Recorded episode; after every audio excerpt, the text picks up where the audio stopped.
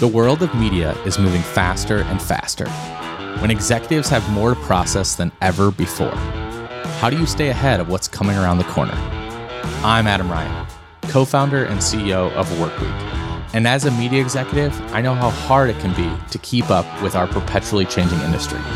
That's why I started Media Moves to deliver the latest news, moves, and predictions media executives need to know to stay on top of our industry. Our conversations have two parts.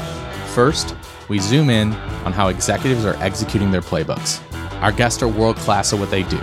They're coming from companies like 6am City, Morning Brew, and Protocol. And I want to get into the weeds of how they deliver.